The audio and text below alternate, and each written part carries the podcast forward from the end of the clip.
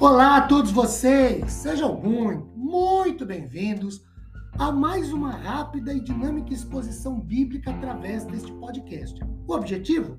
A edificação das nossas vidas com o Senhor nosso Deus.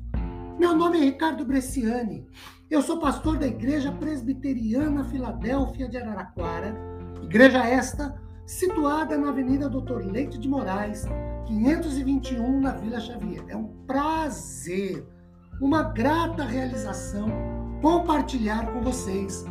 Hoje, uma citação bíblica a partir do Salmo 105 que eu peço.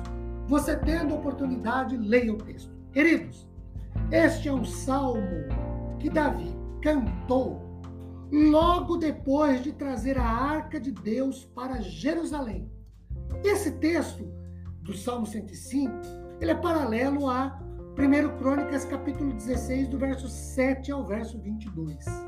É, portanto, o Salmo 105, um hino de louvor a Deus que enfatiza os maravilhosos feitos, atos de Deus dentro do relacionamento da aliança.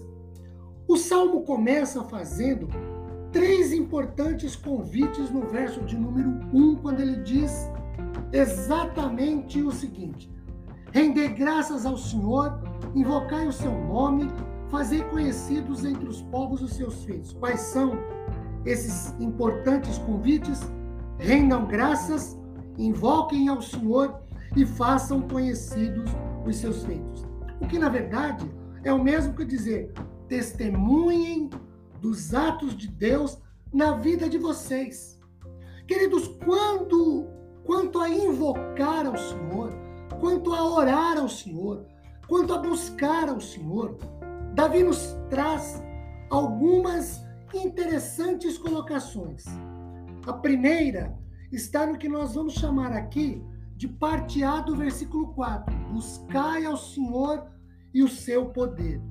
Ou seja, nós devemos buscar ao Senhor e buscar o poder de Deus. O poder de Deus na Bíblia significa força força para fazer, para falar, para agir. Força para resistir, para caminhar, para continuar, para não voltar. Força para a vida. Força, queridos, para nos levantar todas as manhãs, para enfrentar a vida, as vicissitudes, as intempéries. Força para diante de adversidades, lutas, agruras da vida, ter equilíbrio, equilíbrio emocional, força espiritual para o enfrentamento das tentações, das setas e dardos inflamados que o maligno lança contra nós.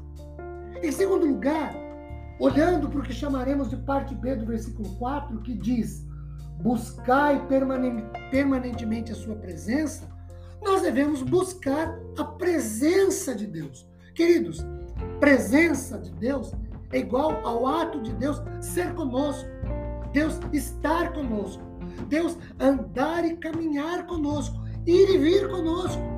Queridos, a presença de Deus é de tão grande importância na vida do cristão que, por exemplo, Moisés, lá em Êxodo 33, versículos 14 e 15, disse: Senhor, se a tua presença não for conosco, não nos faça sair daqui. Não nos mova deste lugar. Se o Senhor não vai com a gente, é melhor a gente não ir. Essa é a grande verdade. Por isso, a importância de sempre buscar a presença de Deus, para sempre viver nessa presença de Deus.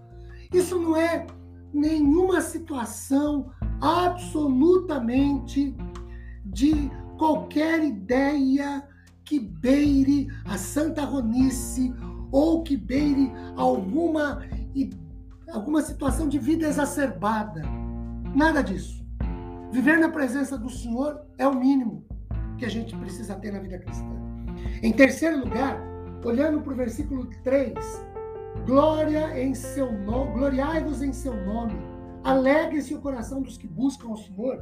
Queridos, em terceiro lugar, nós devemos ter prazer em buscar ao Senhor, não por obrigação, por troca de favores, não por costume, mas prazer em se relacionar com o Senhor. Prazer em falar com Deus, em louvá-lo, em bendizê-lo, em viver, conviver com o Senhor, prazer em se relacionar com o Senhor. Devemos buscar o poder de Deus para o enfrentamento de todas as situações da vida. Devemos buscar andar e viver na presença do Senhor, mas devemos fazer isso tudo com prazer, com alegria, com satisfação, com realização. Queridos, que a paz do Senhor, sua bênção de consolo e conforto esteja sobre nós. Amém.